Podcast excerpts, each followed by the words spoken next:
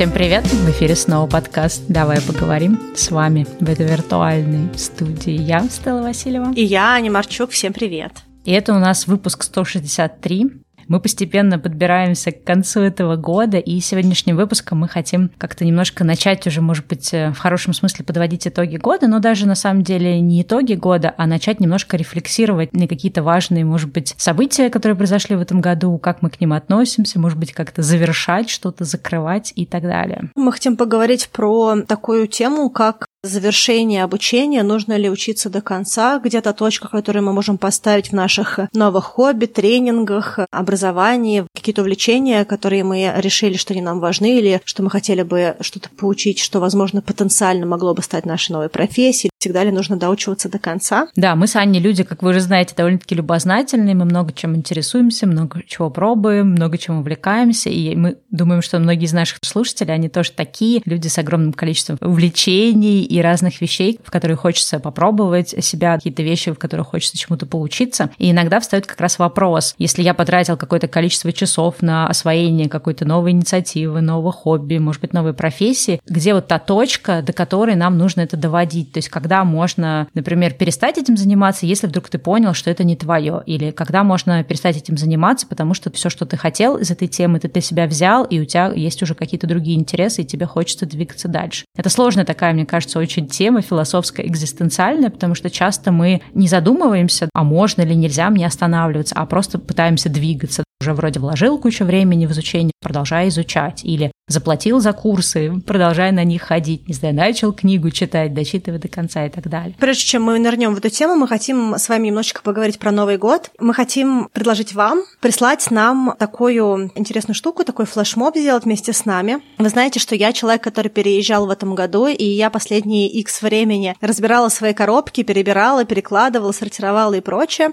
Мы подумали о том, что этот год лично для меня был во многом годом коробок и переездов, но у каждого из вас может быть своя коробка, которую вы разобрали в этом году. Это могут быть э, вещи, как то, что вы закончили обучение, или какие-то этапы вашей жизни закончились, возможно, что-то супер классное, интересное случилось, возможно, что-то завершилось интересное. Мы хотим вам предложить поучаствовать в нашем маленьком подкастерском флешмобе и прислать нам свою историю, какую коробку в 2021 году разобрали вы. И это виртуальная коробка коробка, какое-то ваше достижение или какое-то ваше освобождение, расслабление, какая-то точка, которую вы поставили, которая позволила вам дышать свободно. И мы очень надеемся, что мы получим много разных интересных историй и узнаем чуть-чуть лучше каждого из вас. Вместе прорефлексируем этот 21 год. Да, мы действительно много говорили про твои коробки, как здесь, так и на Патреоне, и наверняка у каждого есть какая-то такая метафизическая коробка, которая очень долго тянулась, что-то, с чем невозможно было разобраться, или что-то, что ты откладывал, или что-то, к чему ты готовился, к каким-то переменам, и вот наконец-то они произошли. Хочется посвятить новогодний выпуск, который мы будем записывать где-то в районе, наверное, в 20-х числах декабря. Будем записывать этот выпуск, и хочется обсудить все те метафизические коробки, которые в нашей жизни были. Что-то такое важное, чем хочется именно поделиться, чем хочется вместе порадоваться, может быть, даже вдохновить других тем, что даже если что-то тянется очень долго и кажется, что с этим никогда не разберешься, и когда оно все-таки происходит, это очень приятно, и мне кажется, здорово такими штуками делиться. И чтобы мы смогли прочитать ваши истории и какие-то из них добавить в новогодний выпуск, мы поставили дату, до которой мы ждем вашей истории. Это будет 20 декабря 2021 года включительно. То есть это будет 8 дней, если вы послушали нас в понедельник.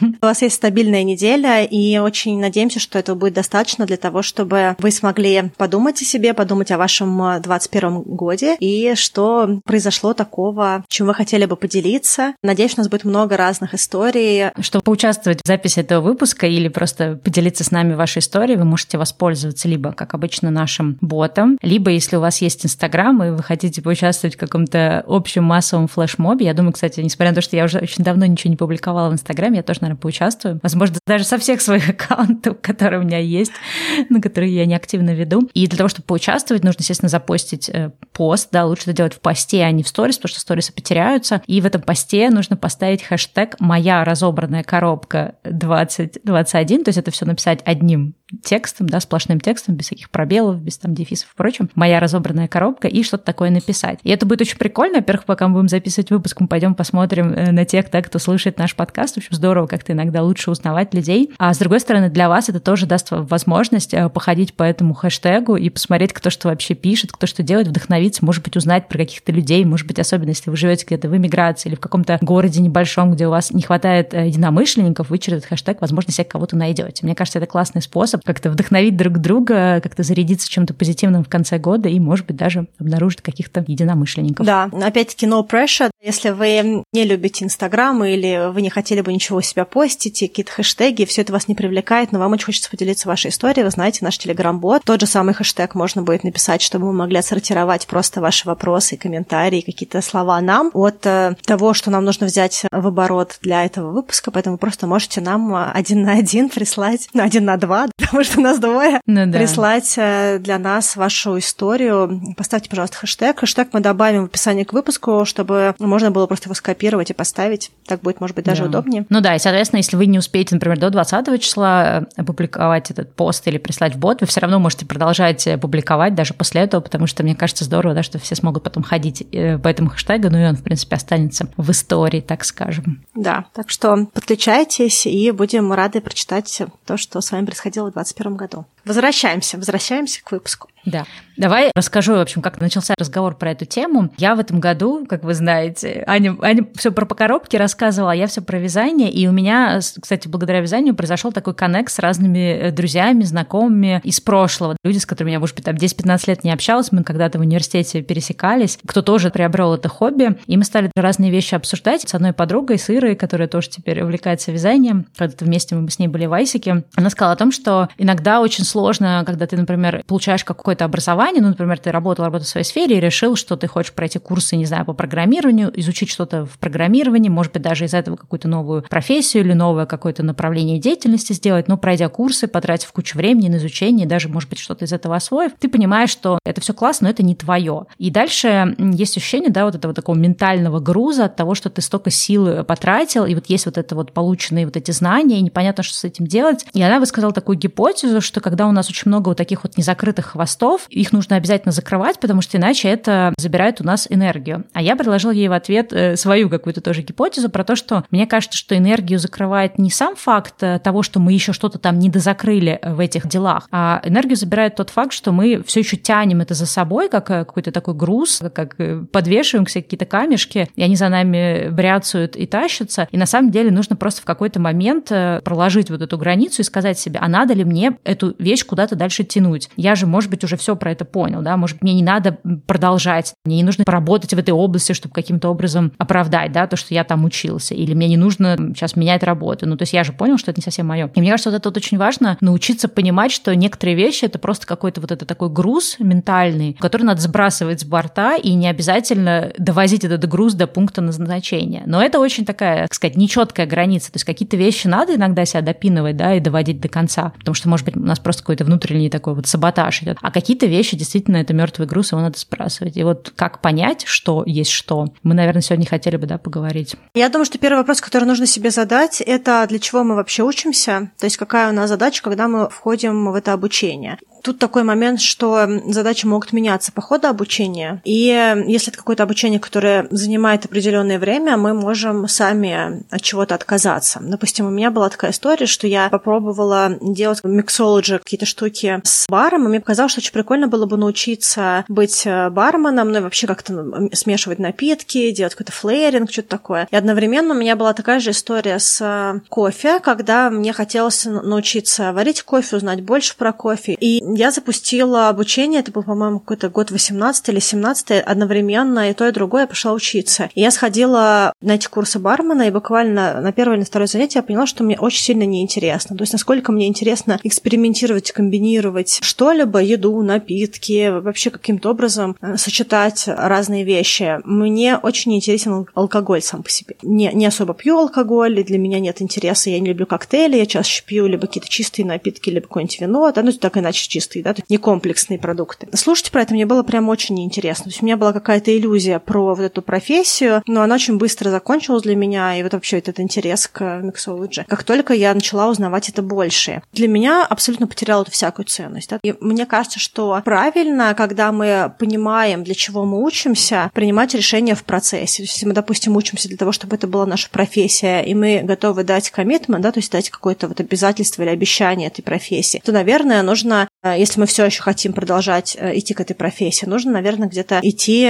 независимо от каких-то наших эмоциональных перепадов. Если, допустим, э, у нас другая цель, к примеру, узнать больше про что-то или получить какое-то удовольствие или каким-то образом переключиться с какой-то ментальной нагрузки, то нужно быть честным, для чего мы вписываемся в какое-то обучение, мне кажется. Да, ну вот это, что ты, кстати, перекликается тоже вот этот выпуск, который мы делали, надо ли себя заставлять, где как прокладывать границы, как заставлять или не заставлять себя, мы говорили про это. Но здесь вот если говорить, например, э, не только да, про обучение, а, например, про хобби, я думаю, что те люди, которые много чем интересуются, они себя тоже находили в том, что ты увлекся каким-то хобби, купил какое-то количество штук, которые нужны да, для реализации этого хобби. Если там это спорт, это какой-то спорт-инвентарь, если это какое-то рукоделие, то это какие-то ингредиенты, из которых ты все это будешь делать. Если это связано там, с компьютером, может, ты там решил писать музыку, может быть, ты купил какие-то программы, еще что-то, что угодно. Естественно, когда мы несем какие-то финансовые убытки или когда это что-то, что занимает пространство в нашем доме, отсылка к коробкам, наверное, есть какое-то вот ощущение, что я уже потратил какое-то количество ресурсов, поэтому надо это до чего-то довести. То есть, если я увлекся там написанием музыки, ну, надо хотя бы одну, знаешь, песню написать, и тогда уже потом, ладно, можно бросать. Или если я накупил все для того, чтобы заниматься, не знаю, эпоксидной смолой, то хотя бы нужно пару вещей из этой смолы сделать, потом, ладно, так уж и быть, можно от этого отказаться. И мне кажется, что часто наше сознание играет игры разума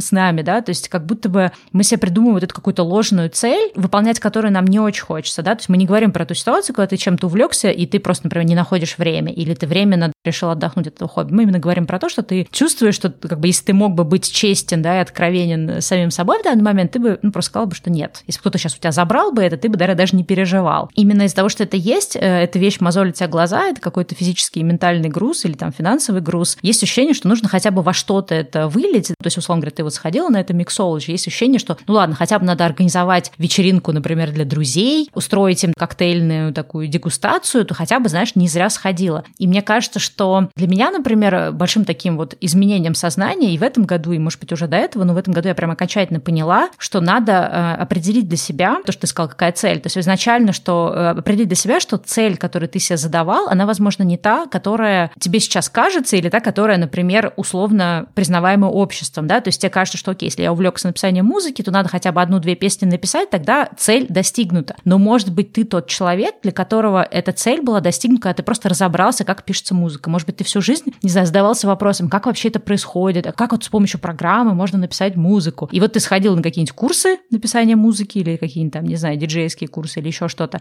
попробовал это, понял, как это работает, разобрался, и на самом деле для себя на каком-то постоянном уровне эта тема уже закрылась. То есть ты, ты свою ментальную галочку поставил, потому что, по сути, ты не хотел никогда, ну ты об этом не мог знать, да, но ты не хотел никогда писать музыку, ты просто хотел знать, как это работает. И вот ты понял, и дальше ты хочешь двигаться дальше. Может быть, ты хотел просто зачелленджить себя, а смогу ли я, да, получится ли у меня. И ты, по сути, ее закрыл, но э, есть какая-то вот эта подсознательная цель, да, а есть какая-то цель, которую ты себе придумал, что нужно написать обязательно и опубликовать. Ну, я понимаешь, о чем-то я говорю? Да, да, очень хорошо понимаю. Было много всяких иллюзий, допустим, когда я училась в известиях на фотожурналистике и много бегала зеркальной фотографии, потом у меня много было каких-то еще дополнительных курсов, которые связаны были с фотографией, у меня все время была такая штука, а может быть мне пойти и как-то отработать стоимость дорогой техники, курсов и всего этого. Техника реально была дорогая, потому что я покупала хорошую камеру, у меня были L-объективы, ну, кто, кто снимает Canon, не знает, что это такие дорогие достаточно объективы. И вообще много было всяких других тоже девайсов, фильтров, что-то еще, что я покупала. Я помню, что вот эта вот мысль того, чтобы что-то чем-то отработать, она не давала мне покоя. Но мне кажется, что иногда какие-то вещи нужно отпускать, если они не идут. Явно я по-другому распределяла свое время, и при том, что сама по себе идея отработать стоимость курсов или фототехники тем, чтобы поснимать за деньги, звучит как классная идея, у меня не было проблемы с тем, чтобы заплатить за эти курсы и за эту технику. То, что я пыталась решить, оно на самом деле не требовало решения. Когда я это осознала, я перестала играть в эту игру сама с собой. Хотя мне кажется, это здорово, когда можно что-то в каком-то игровом формате делать. Допустим, если ты чего-то изучаешь, то можно это представлять друзьям, да, и таким образом закреплять свое знание. Или там, допустим, вот ты сейчас вяжешь, можно было бы что-нибудь маленькое вязать разным людям, допустим, отрабатывать какие-то твои там все, то, что ты делаешь, петли, какие-то инструменты, да, то есть можно было из этого сделать дополнительную мотивацию для обучения, к примеру. Можно было самим собой э, быть в игровом формате обучения, и это иногда, если нам действительно интересно, драйвит и вовлекает. Но это когда этот драйв и вовлечение существуют. А вот если его нет, то тут много других нюансов. И я хотела сказать чуть-чуть раньше, когда ты говорила про то, чтобы если у тебя сейчас забрали все это, то ты бы даже не расстроился. Я помню, такой был блок в книжке Мариконда «Магическая уборка», когда она говорила, что один из индикаторов того, нужна вам эта вещь или нет в гардеробе, что если бы вы сейчас могли потратить деньги на покупку этой вещи, вы бы эту вещь не купили. И мне кажется, что это также хороший индикатор, когда мы думаем про хобби, которое у нас есть, или про обучение, в которое мы вписались. Если бы мы могли сейчас не заплатить за это обучение, мы, мы стали бы это изучать. Если наш ответ нет, не стали бы, то, наверное, это хороший индикатор того, что где-то внутри мы перехотели. Если мы перехотели, то продолжать э, доучиваться ради непонятной цели, да, то есть когда нет никакой идеи, когда не нравится обучение, когда это скорее прикольная мысль иметь это законченным, чем действительно это делать регулярно, и это не что-то, что нам нужно для того, чтобы сертифицироваться на какое-то другое качество профессии, как есть вот эти вот разные сертификаты, которые получают юристы, бухгалтеры, люди в финансах, да, это международные, да, это немножко другая история. А когда ты знаешь, что ты учишься на то, что тебе вообще ни для чего не нужно, ни для работы, ни для жизни, а просто это казалось как хорошая идея. Да, но видишь, мне кажется, что это такой момент, когда вот этот э, рассказал да, про этот эксперимент, а что если бы я сейчас представила бы, э, да, если я бы это никогда не приобретала до этого, приобрела бы это сейчас. Да, это хорошая лакмусовая бумажка, но одновременно, мне кажется, это вопрос, который очень сложно себе задавать, потому что он немножко такой пугающий, потому что он тогда встречает э, тебя с другими важными вещами, и это такие вещи, как то, что как будто бы я тогда могу себя начать гнобить за то, что я неразумно потратил деньги или неразумно потратил время, если это какое-то обучение. Не знаю, неразумно храню какие-то штуки, планирую, да, заняться там, не знаю, чем-то и не занимаюсь. Но тут, мне кажется, важно именно этот вопрос задавать не с точки зрения, да, по какого-то последующего самогнобления, да, почему я опять купил, не знаю, что-то, что-то и этим хобби не занимаюсь, а скорее э,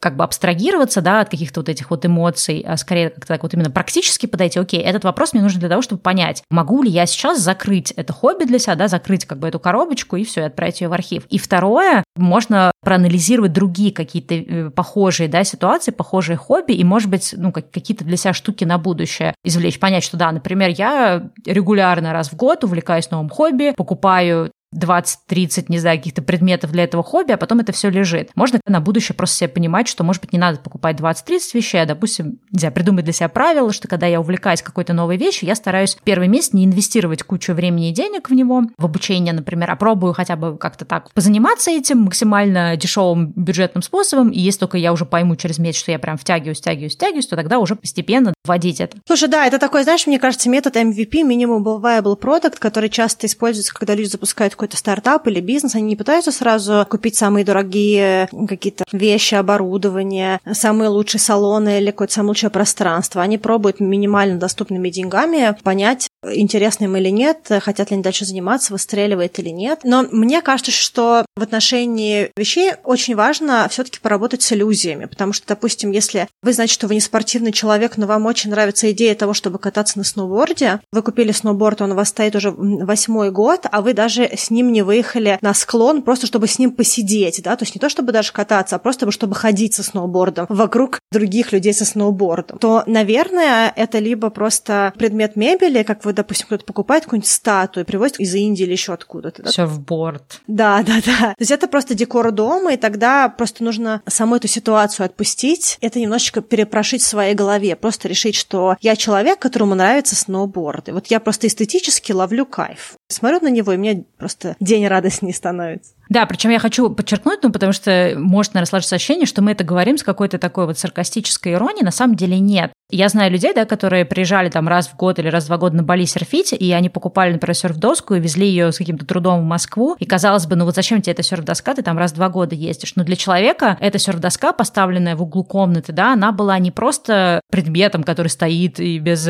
необходимости, а это было определенным символом жизни, к которой, может быть, я стремлюсь, или символом классного времени, которое я провел. То есть тот же сноуборд, если он просто стоит без дела, знаешь, я бы хотела сказать, что минимализм, расхламление – это хорошо, но мы часто демонизируем наличие вещей, и как будто бы нам все время нужно с ними что-то делать. Например, если взять какое-нибудь рукоделие, человек может сказать, у меня, условно говоря, куча пряжи, и вот она лежит, и я ничего не сделаю, я не вяжу уже год, надо с этим что-то сделать, надо что-то с этим делать. Но иногда правда заключается в том, что можно ничего с этим не сделать, можно просто сложить это в какую-то аккуратную коробку хранилища и, не знаю, на полгода-год вообще успокоиться по поводу этой вещи. Да? То есть если не получается от нее избавиться, надо просто не избавляться и на эту тему не вибрировать. И это тоже такая вот э, вещь, почему да, я сказала тоже про, э, про саркастическую роль в самом начале, потому что иногда бывает ощущение, что если мы чем-то не пользуемся, то мы обязательно должны от этого избавиться. Но есть очень тонкая грань. Если мы чувствуем, что эта вещь нас угнетает, что мы уже точно никогда не будем заниматься этим сноубордом, и что этот сноуборд в углу напоминает мне о том, что я опять чего-то не сделал, ну, окей, да, тогда можно избавиться. А если я понимаю, что а мне вот приятно, что у меня 50 килограмм пряжи. Нет, это нереальная какая-то история, но у кого-то, возможно, есть. Ну, то есть, на самом деле, это не всегда плохо, да, это не всегда плохо, что у нас есть что-то, что мы купили, не воспользовались этим, или что мы там, не знаю, купили какой-нибудь курс обучающий по какой-то штуке, а в итоге этот курс не прошли. Глобально это не круто, если мы так делаем постоянно, да, если это какой-то паттерн нашего поведения, шаблон нашего поведения, когда мы покупаем, не используем. Но с другой стороны, да, если ты можешь себе это позволить, то есть это там не в кредит покупаешь там этот 50 килограмм пряжи, то в принципе глобально можно посмотреть на это, знаешь, как бы философски, что может быть это и не так плохо. Именно потому, что мы все время думаем про это как про что-то плохое, мы, да, чувствуем этот груз того, что нам с этим надо что-то делать, надо уже начать это делать и так далее. Да, но одновременно я хотела сказать, что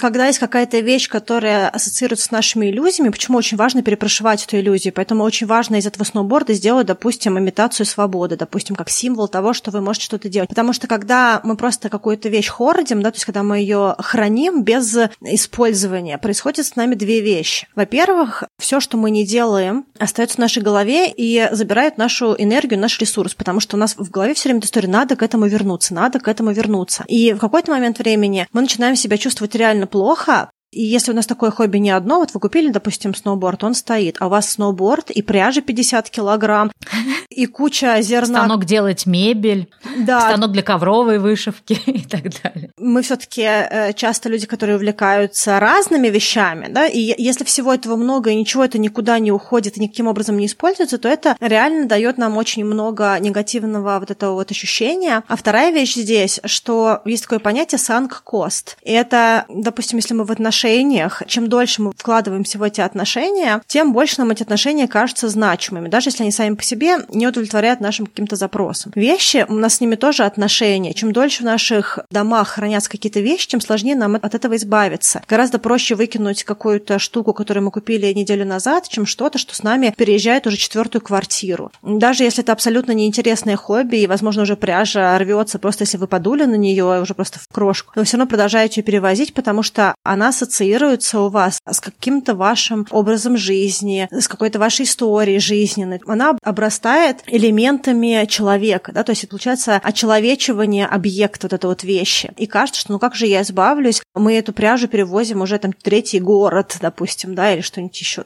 Если действительно есть какие-то вещи, которые мы не хотим делать, и уже очень много времени с ними находимся, и они не дают нам никакого позитивного подкрепления, там, какой-то наших позитивных эмоций, возможно, нужно принять какие-то такие, ну, где-то резкие решения, что ли. Ну вот да, мне кажется, здесь как бы вот именно тот случай, когда нету единого совета, да, то есть если подходить очень вот именно черно-бело к этому, что все выбрасывать или забить и все хранить, то тогда мы уходим как раз либо в накопительство, либо вот какое-то, знаешь, что-то нездоровое избавление, то есть, в принципе, даже если психологии появился термин, я забыл, как он называется по-русски, по-английски называется obsessive-compulsive э, decluttering, да, то есть когда избавление от вещей становится проблемой, потому что ты постоянно от чего-то избавляешься, и тебе постоянно кажется, что у тебя все равно слишком много. То есть если мы запускаем вообще вот этот э, какой-то, ну, внутренний автоматический мыслительный процесс про эту вещь или про это событие, то как раз, да, мы можем уйти либо в накопительство, либо вот какое-то вот нездоровое постоянное расхламление. Но мне кажется, что здесь как, как раз важно понимать, что единого этого какого-то подхода нет, и нужно смотреть в каждой отдельной ситуации, да, то есть иногда можно оставить вещь, а иногда нужно реально, ну, как бы от нее избавиться, потому что это какой-то груз. То есть ты не можешь спокойно относиться к этой вещи без какого-то груза, и точно так же ты не держишься за эту вещь, знаешь, там, всеми, не знаю, пятернями, то, в принципе-то, оно и окей. Но я еще хотела, кстати, немножко вернуться назад. А, там мы говорили про то, что, да, вот задать себе вопрос, а если бы я сейчас заново приобретал это хобби или покупал это обучение, или, не знаю, начинал какую-то инициативу, то, зная сейчас, да, то, что я знаю, я бы уже не стала это начинать, и отсюда может появиться какое-то такое чувство вины, почему я такой дурак, э, заранее не мог понять, что это не надо было покупать, да, зачем я пошел на эти курсы, что мне было непонятно, что мне это не понравится. И здесь вот э, я хотела бы вбросить такую мысль, я не знаю, обсуждали ли мы это уже в подкасте или нет, но у людей есть какое-то такое заблуждение часто, и я себя тоже на нем ловлю, что оглядываясь назад на какую-то ситуацию, нам кажется, что очевидно было, что не надо было это делать, очевидно, что это была плохая идея, очевидно, не надо было покупать 50 килограмм пряжи, нужно было остановиться на середине, там, очевидно, не надо было идти на какие-то курсы, но надо понимать так, что то, что мы чувствуем и ощущаем по поводу этого события сейчас, это не то же самое, что мы могли бы ощущать тогда, потому что сейчас мы все равно получили какой-то опыт, какие-то знания, мы эту тему для себя раскрыли, да, мы закрыли этот гештальт. И, конечно, сейчас нам кажется, что это все очевидно и понятно, и тогда можно было бы заранее бы это все знать и принять другое решение. Но это очень ошибочно так думать, потому что тогда мы действовали, не обладая той информацией или тем опытом, который есть сейчас. Поэтому это, в этом смысле лучше себя тоже не ругать за то, что зачем я такой дурак туда пошел. Ну, значит, мы не могли тогда это решение принять по-другому, исходя из того, где мы были тогда. Да, я хотела сказать э, про такое когнитивное искажение. Я его прочитала в книжке Марии Конниковой, которая называется The Confidence Game, что провели исследование, дали тест людям на какие-то тенденции в обществе или в политике, которые были актуальны на какой-то момент времени. Попросили их пройти этот тест. А потом, спустя какое-то время, то ли 6 месяцев, то ли 12 месяцев, им снова дали этот тест и сказали, а теперь оцените, как вы ответили тогда. И когда они сравнили результаты, оказалось, что люди вообще по-другому вспомнили, что они отвечали. То есть мы, ну, вообще все люди, у нас есть такое когнитивное искажение, что с развитием нашего опыта и с тем временем, которое проходит, у нас перепрошивается воспоминание о том, что мы думали когда, что мы говорили когда. Если нет никакого подтверждения документального, что вы какое-то аудиосообщение записали с какими-то вашими этими ощущениями, или э, текстовое сообщение, или дневник ведете, скорее всего, вам будет очень сложно вспомнить, что происходило, допустим, полгода назад, что вы чувствовали полгода назад. Только какие-то триггеры из вот этих вот сообщений или чего-то еще, что вы можете прочитать или увидеть, могут вас вернуть в то состояние. Мы скорее склонны забывать, как мы ощущали, как мы думали, если это не какое-то очень травмирующее событие, чем сохранять в памяти какие-то наши вот эти даже политические взгляды или какое-то ощущение от того, как разовьется общество. Никто из нас не может понять,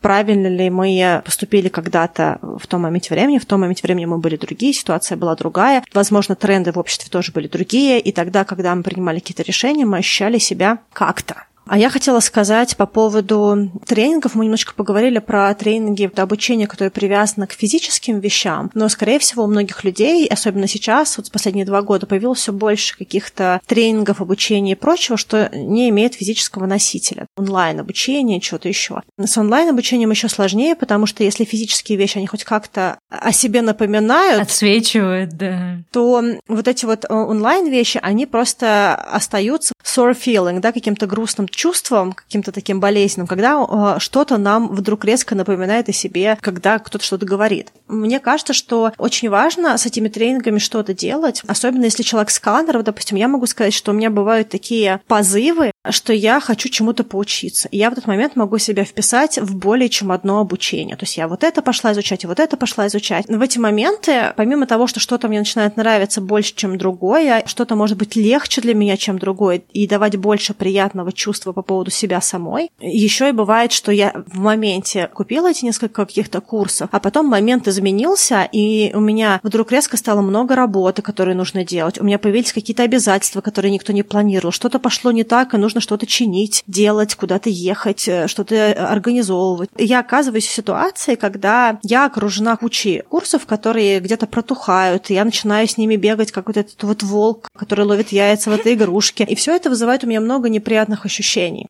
В таких ситуациях, мне кажется, очень важно часть этого обучения просто закончить как-то. Просто не делать конспекты, не делать заметки, что как я вот очень люблю прямо там какие-то видео или аудио записать, что-то законспектировать, блокнотик купить для этого курса, то есть куча, куча каких-то других вот этих вот при, при, приятных мелочей, а просто если нам кажется, что нам для чего-то это нужно, и мы очень плохо себя чувствуем бросать на середине пути, да, вот я такой человек, я не могу не дочитать книжку, для меня это боль. И я очень долго себя пытаюсь приучить, но мне проще дослушать на почти тройной скорости, чем бросить эту книжку. Поэтому, если вы такие же, как я, то моя такая короткая рекомендация, если вы вдруг чего-то покупали, и у вас есть какая-то иллюзия, что вы какой-то момент сядете с кружечкой какао или кофе, и сядете красиво конспектировать, и сделаете все домашние задания, которые кто-то обязательно должен проверить, или что-то еще, забейте, просто дослушайте все до конца. Возможно, в каком-то моменте вы захотите что-то переслушать, или, может быть, у вас будет какое-то другое обучение, которое уже будет следующего уровня. Просто включите, если это какой-то материал, который можно просто отслушать. И просто закончите это обучение быстро, просто чтобы пойти дальше своей жизнью, немножечко расхламиться на тему вот этих вот знаний. Слушай, на моменте, когда ты сказала дослушать на скорости 3х, я просто ржала в полный голос, потому что я недавно дочитывала книгу, книга называется «Почему мы отвлекаемся». Она очень классная, я пересказывала ее Ане, но она лично для меня довольно-таки нудная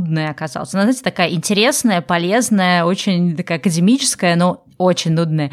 И я уже понимала, что все, что написано в этой книге, мне кажется, я знаю. Но поскольку эта тема мне очень актуальна, да, почему мы отвлекаемся, почему у нас постоянно там меняются интересы, какие-то импульсы, мне было важно знать, что же этот э, человек про это говорит. Я не могла тоже бросить. То есть у меня э, есть книги, с которыми я легко расстаюсь на полпути, а есть книги, которые мне прям вот я не могу себе позволить ее бросить. И в целом даже те, которые я расстаюсь, я все равно чувствую такое чувство немножко такого какого-то осадка, что я все-таки не дочитала эту книгу, а вдруг там что-то. И вот с этой книгой была эта история где я не могла ее бросить. Я реально конец книги дослушивала на скорости 3. У меня мозг просто вскипал. Ну, то есть мы с Аней, да, можем слушать с ускорением. Это такая какая-то особенность мозга, которая у кого-то есть, у кого-то нет. Вот она у нас есть. Я редко слушаю на, на скорости 3, но эту книгу я слушала на 3. Причем на английском я слушала. И я думала в какой-то момент, что реально у меня мозг вскипит. Но я помню, что я такая, так, еще немножко, нужно добить ее. Осталось последние полтора часа. На скорости 3 я добью это за 30 минут. Да, такое немножко есть. И иногда я понимала, что, ну, естественно, я понимала, давала себе отчет в том, что это неэффективно так слушать книгу, но, как сказать, э, тут надо выбирать, э, как бы, да, наименьшее зло. Я понимала, что если я буду тянуть ее на обычной скорости, возможно, я больше из этой книги услышу, но это уже было невыносимо. То есть я подумала, лучше я закрою этот гештальт для себя и, может быть, что-то гипотетически в этой книге пропущу. Хотя, ну, э, я думаю сейчас, что я, в принципе, эту информацию, которая из книги, я уже просто из других источников получила. Это было очень забавно. И сюда же я тоже хотела, знаешь, что сказать, что здесь очень важно как раз вот понимать про себя то, кто ты есть. Мои, например, там последние пару лет жизни, они научили меня быть как-то честнее с собой про то, какая я, да, про то, что у меня, да, действительно меняются интересы. Мне, да, сложно держать внимание на какой-то одной нудной книжке. У меня постоянно появляются импульсные желания попробовать что-то новое, изучить что-то новое. С одной стороны, я, зная лучше про себя, я не пытаюсь сделать себя не тем, кто я есть. Я не пытаюсь говорить себе, нет, Стелла, вот начала одно хобби, занимайся им 10 лет, или не надо читать 5 книг параллельно, да, или не надо покупать 10 курсов разных. То есть я, с одной стороны, э, не пытаюсь с собой говорить как с человеком, кем я не являюсь, но с другой стороны, точно так же я понимаю, что если я слишком расхожусь, да, в каждом из этих хобби, то я, ну, как бы сама себе тоже, в общем-то, врежу тем, что я сильнее устаю, мой мозг вскипает и так далее. И я все время ищу золотую середину.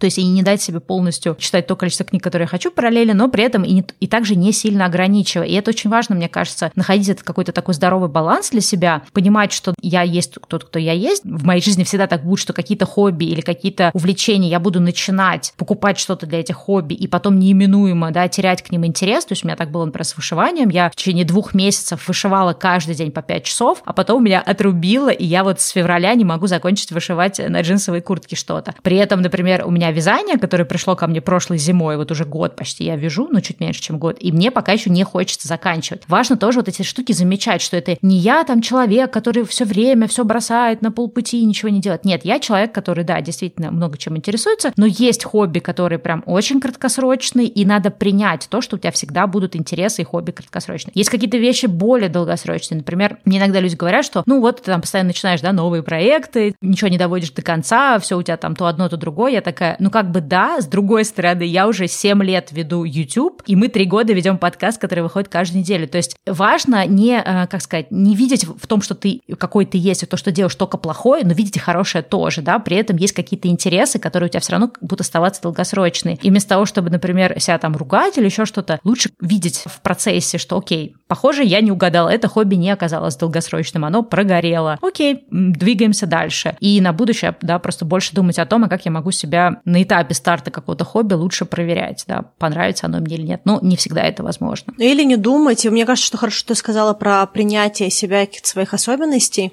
И тут у меня несколько мыслей. Во-первых, очень здорово делать какой-то рефрейминг, потому что, да, действительно, что-то вы можете бросать, но также где-то, скорее всего, у вас есть коммитмент, то есть где-то вы что-то делаете долго. Если мы привыкли сами себя где-то ругать за какие-то вещи, то мы обязательно воспользуемся этим моментом для того, чтобы себе тоже как-то нападать. А я хочу сказать, что обучение, оно не всегда должно дать какую-то очень-очень значимую, какую-то тяжеловесную ценность. Допустим, я в детстве занималась огромным количеством кружков, больше 20 кружков. И были какие-то вещи, которые я делала несколько лет. Допустим, допустим, плавала около восьми лет, фортепиано было долго. Ну и одновременно были какие-то, естественно, хобби, которые были там один раз я куда-то сходила или два, какую-нибудь глину, когда я ходила на керамику, шахматы. Но иногда обучение, которое мы получаем, даже какой-то один урок, он может нам дать что-то, что потом поможет нам сильно позже. Но мы на данный момент вообще не можем себе представить, как то одно занятие, на которое мы сходили, может повлиять на что-то, что будет происходить через три года, через пять лет, там еще чего-то. Потому что у меня сейчас очень много вещей, которые собираются в какую-то одну точку. Моя детская хореография очень сильно мне помогла и со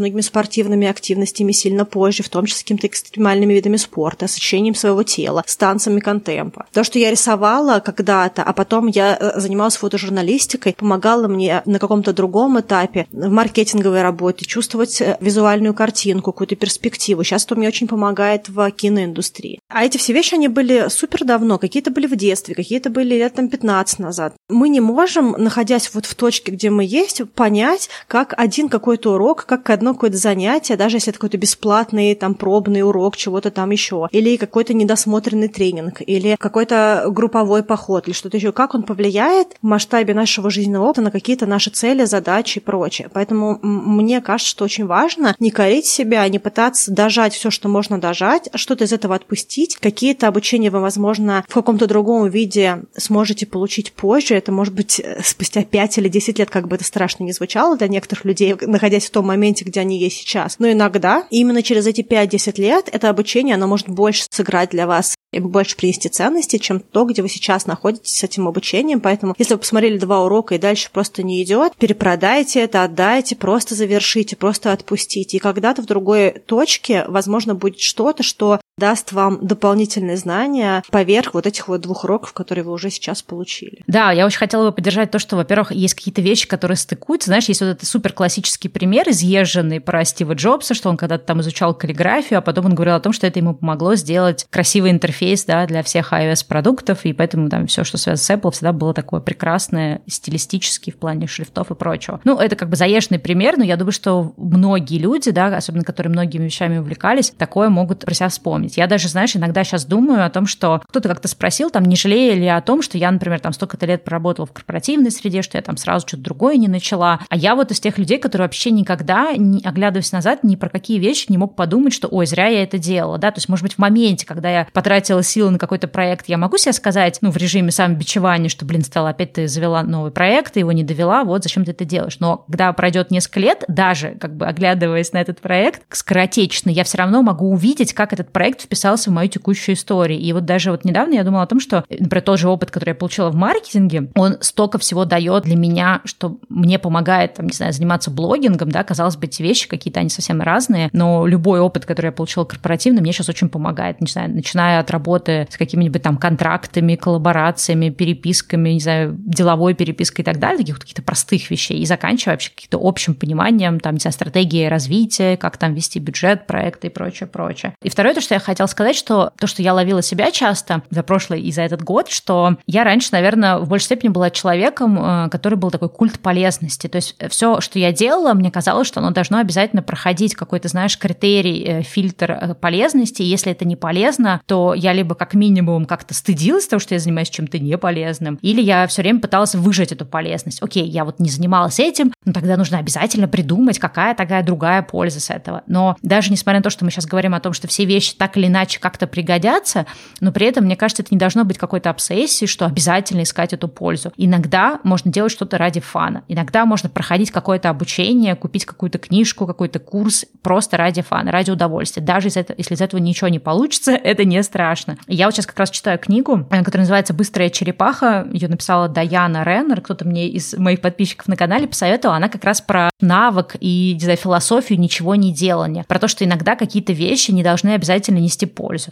Иногда какая-то наша деятельность может быть просто ради удовольствия или даже какого-то временного удовольствия. Там как раз в начале книги рассказывается пример, как скульптор э, делает из льда какие-то скульптуры, которые могут исчезнуть через, не знаю, час или через несколько минут, да, потому что этот лед растает. И это э, навык того, чтобы не держаться за какую-то вот эту вечную пользу, там, легаси, что останется в истории после нас. Все, что мы делаем, должно быть с каким-то большим там знаком, не знаю, восклицательным или с большой пятеркой. Иногда это просто ради того, как ты себя ощущал в моменте. Может быть, в моменте, когда я пробовала это хобби или проходила это обучение, мне было классно, мне было интересно, я был воодушевлен, я удовлетворил свою любознательность. И неважно, как это дальше впишется или не впишется в нашу остаточную жизнь. Да, мне очень это отзывается, и вообще мне кажется, что идея достигаторская, мы про это говорили немножечко, когда мы говорили про самосострадание, мне кажется, Идея достигаторская, что все должно приносить какую-то пользу, и что везде нужно идти к какому-то результату, оно может быть чревато для нас и немножечко сокращать радость нашей жизни, добавлять э, тревоги, тревожности и ну, как-то убирать удовольствие из этого.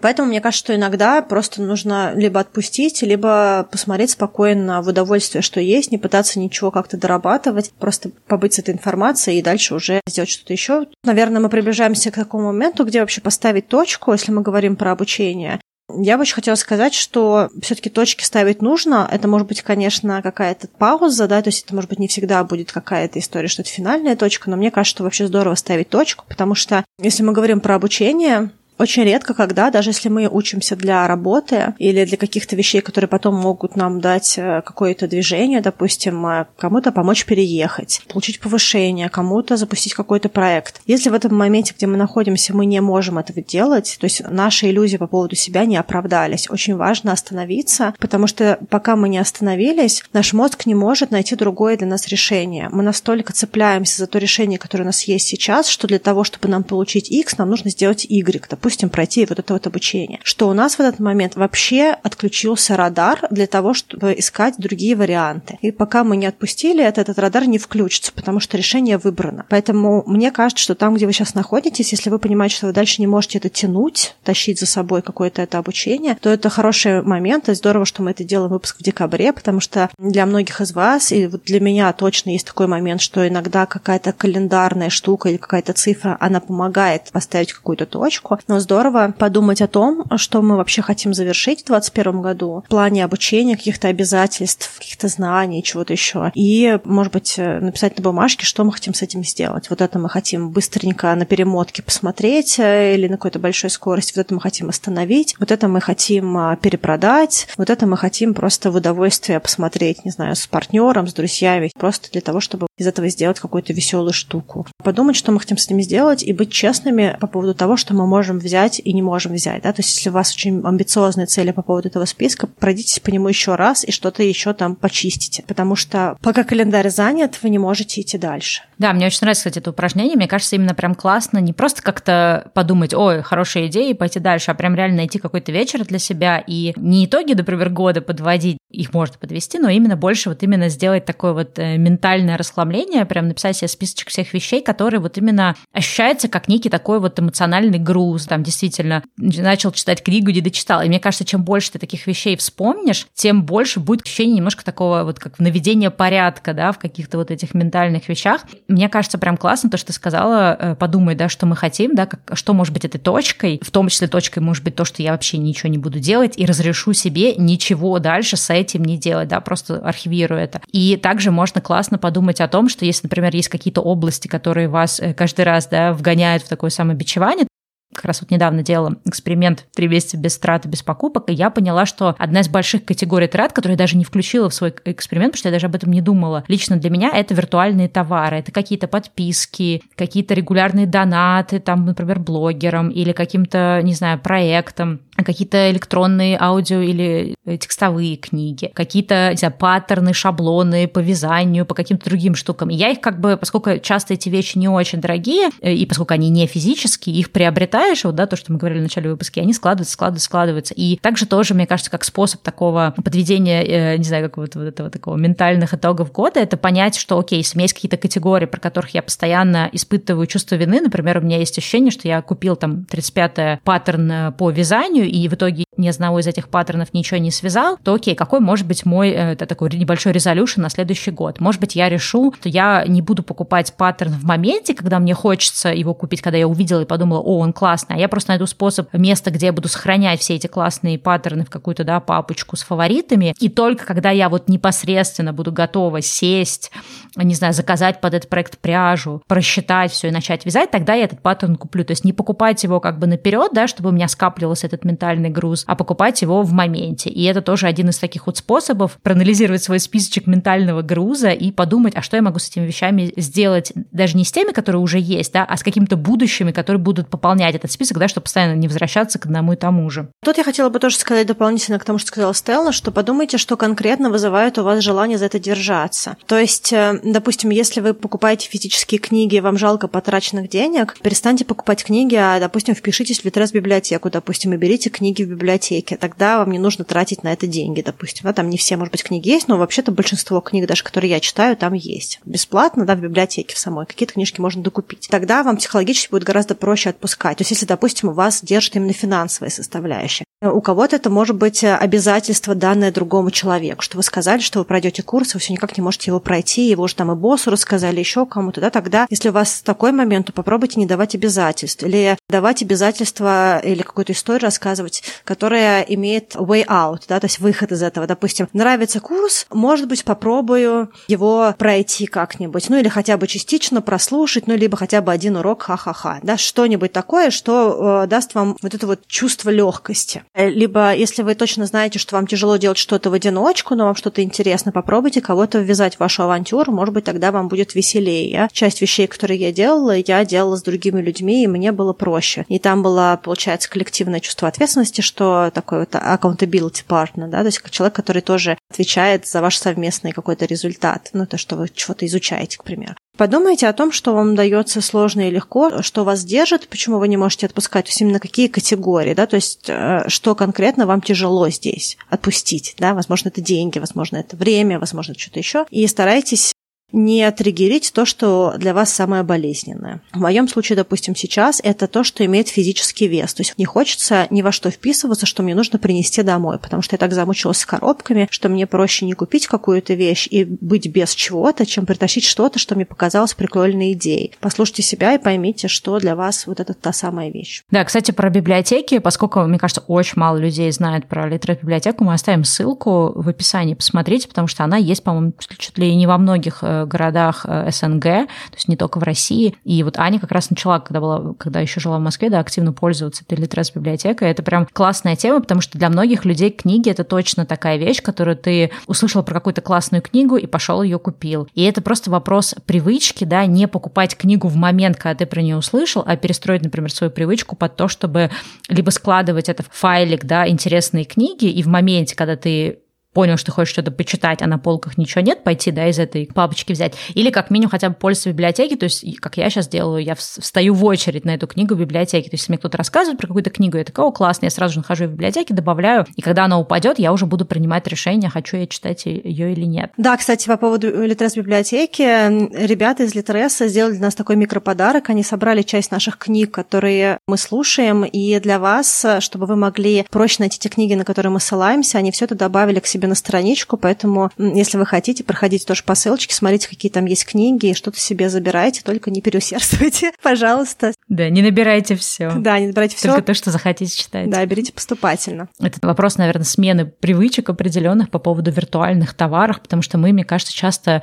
делаем такой хординг, да, накопительство вот этих всех виртуальных товаров, и они тоже могут быть очень большим грузом, поэтому классно тоже развивать какие-то привычки. Я, например, как раз пока делала этот эксперимент три месяца без покупок, я понимала, что я не смогу совсем без виртуальных товаров, и я тоже понимала, что я не смогу, например, без каких-то образовательных да, проектов, потому что я постоянно что-то такое изучаю, вебинары, какие-то курсы, еще что-то. И я просто сделала, например, для себя правило на тот период, что я могу в месяц оплатить, да, если мы говорим про именно платные какие-то услуги, одну какую-то образовательную штуку. И поскольку обычно я в месяц много всего образовательного употребляю, для меня это оказалось логичным, потому что это немножко меня сдерживало, да, потому что я понимала, что у меня будет только один шанс, один выстрел за месяц, и я тогда более как-то тщательно подходила, да, к тому, на какой курс я хочу записаться или какой, например, онлайн-курс я хочу приобрести. И это меня избавило от того, чтобы приобретать просто потому, что в моменте, да, импульсно казалось, что это классно, что я хочу это делать. И позволило немножко купировать мои все эти импульсы и любознательности и все-таки сфокусироваться в месяц на одном каком-то курсе и одном каком-то, да, материале или какой-то теме, а не сразу несколько в себя запихивать делать. Но тут не должно быть, опять же, какого-то жесткого подхода, да, я это делала просто в рамках там трехмесячного эксперимента, и можно попробовать так сделать в январе, да, или там в оставшиеся уже э, недели декабря. То есть какие-то себе дать вот такие вот э, лимитики и посмотреть, окей, может быть, одного лимита мне недостаточно, тогда можно дать два. Если, например, я понимаю, что я не так часто приобретаю, можно сказать там раз в полгода или раз в квартал, я могу купить один курс там или пройти один курс, не больше, чем один курс в год. Ну, то есть можно также исходить из того, чтобы какую-то себе такую вот э, цель поставить, да, по минимизации, то есть не отказа, а по минимизации. И, может быть, это тоже поможет немножко не нагружать себя вот этим какими-то моральными тяготами, потому что я с проектами, по крайней мере, точно делаю такие штуки. То есть я в режиме профилактики даю себе какой-то такой буферный либо период, или вот какие-то буферные эти ограничения, чтобы не нахватывать кучу всего, за что потом будет мучительно стыдно. Да, я делаю по-другому. Если мне что-то нравится, я сначала изучаю все материалы, которые доступны в интернете, ну хотя бы какой-то кусок материала, пока я не чувствую, что меня это прям захватывает, и мне нужно провалиться глубже, потому что иногда у нас есть иллюзия того, что нам действительно хочется это узнать, и мы начинаем покупать курсы, а потом после первого же урока, как, допустим, я и бармен, уже ничего не интересно, ничего не хочется, поэтому, когда ты смотришь что-нибудь на YouTube или какие-то материалы, которые еще есть, или какие-то пробные уроки, тебе очень часто становится уже понятно, ты скорее скучаешь, хочешь перематывать, или ты хочешь слушать и вообще не заметил, как прошел этот урок, хочется ли тебе больше искать материалов, или ты больше горишь идеей того, чтобы это пройти, но на самом деле тебе не интересно вообще. Для меня сейчас во многих категориях возможность опыта как противопоставление обладанию превалирует, да, то есть мне не хочется копить чего-то такого, какие-то книжки, вещи, курсы, а мне хочется просто пробовать идти дальше. Если меня не отзывается, то я просто иду и изучаю чего-то еще, и у меня при этом нет никаких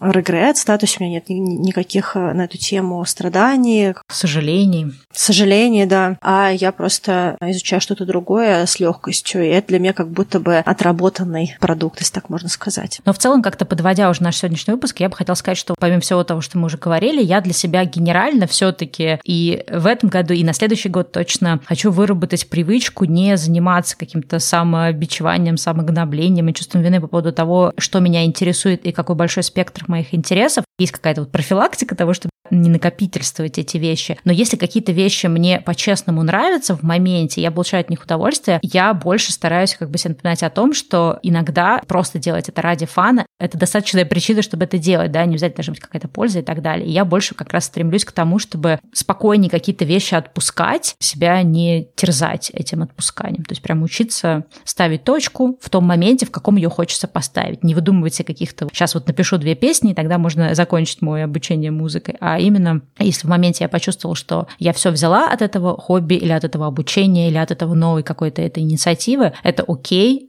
в этом моменте сказать, что достаточно. Да. Можно двигаться дальше. С моей стороны, подводя этот выпуск, я очень хочу, чтобы вы потратили хотя бы немножечко времени для того, чтобы оценить, что вы хотите отпустить в этом году, потому что очень важно в моменте накопления, приобретения даже нового опыта, чтобы что-то освобождало нас. Подумайте об этом, подумайте про знания, которые вы хотите не продолжать пытаться получить. И также, завершая выпуск, хочу напомнить про то, что у нас есть новогодний выпуск выпуск, который будет сделан совместно с вами, где вы расскажете нам свои истории. Надеюсь, что вы что-нибудь нам пришлете. Это не будет выпуск, где мы будем делиться своими коробками на протяжении всего новогоднего выпуска. Ну, кстати, может быть, э, если вы вдохновитесь этим выпуском и вы отпустите свои какие-то, да, проекты, обучения, то есть поставите какие-то точки, это то, чем тоже классно поделиться под хэштегом «Моя разобранная коробка», потому что коробка — это метафизическая вещь. И мне кажется, что если вы за это время до 20 числа успеете уже что-то отпустить, что вы до этого не могли долго отпустить, то обязательно с нами делитесь, и это тоже то, что может войти в новогодний выпуск. Это будет классно. Да, мы с вами прощаемся на этой неделе, ждем ваших историй. Напоминаем, что хэштег «Моя разобранная коробка 2021». Присылайте ваши истории, отпускайте ваши образование, обучение, хобби, курсы, книги, которые вы все еще держите и все еще надеетесь вот-вот пройти.